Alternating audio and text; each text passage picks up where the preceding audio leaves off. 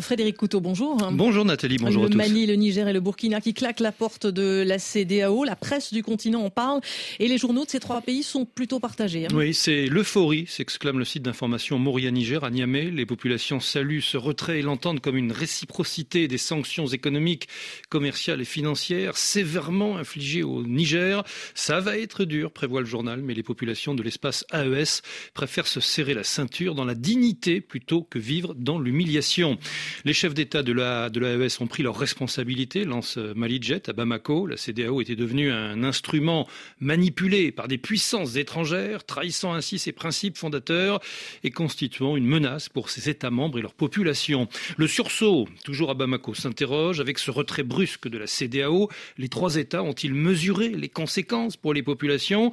Ce qui est certain, c'est que les régimes en place dans ces trois États n'accepteront plus aucune exigence de la CDAO en matière d'élection. Alors, divorce salutaire ou saut dans l'inconnu, question posée à Ouaga par l'observateur Palga. Oui, dubitatif également le pays, toujours à Ouaga. Les présidents Traoré, Goïta et Chiani ont-ils pris toute la mesure de la situation?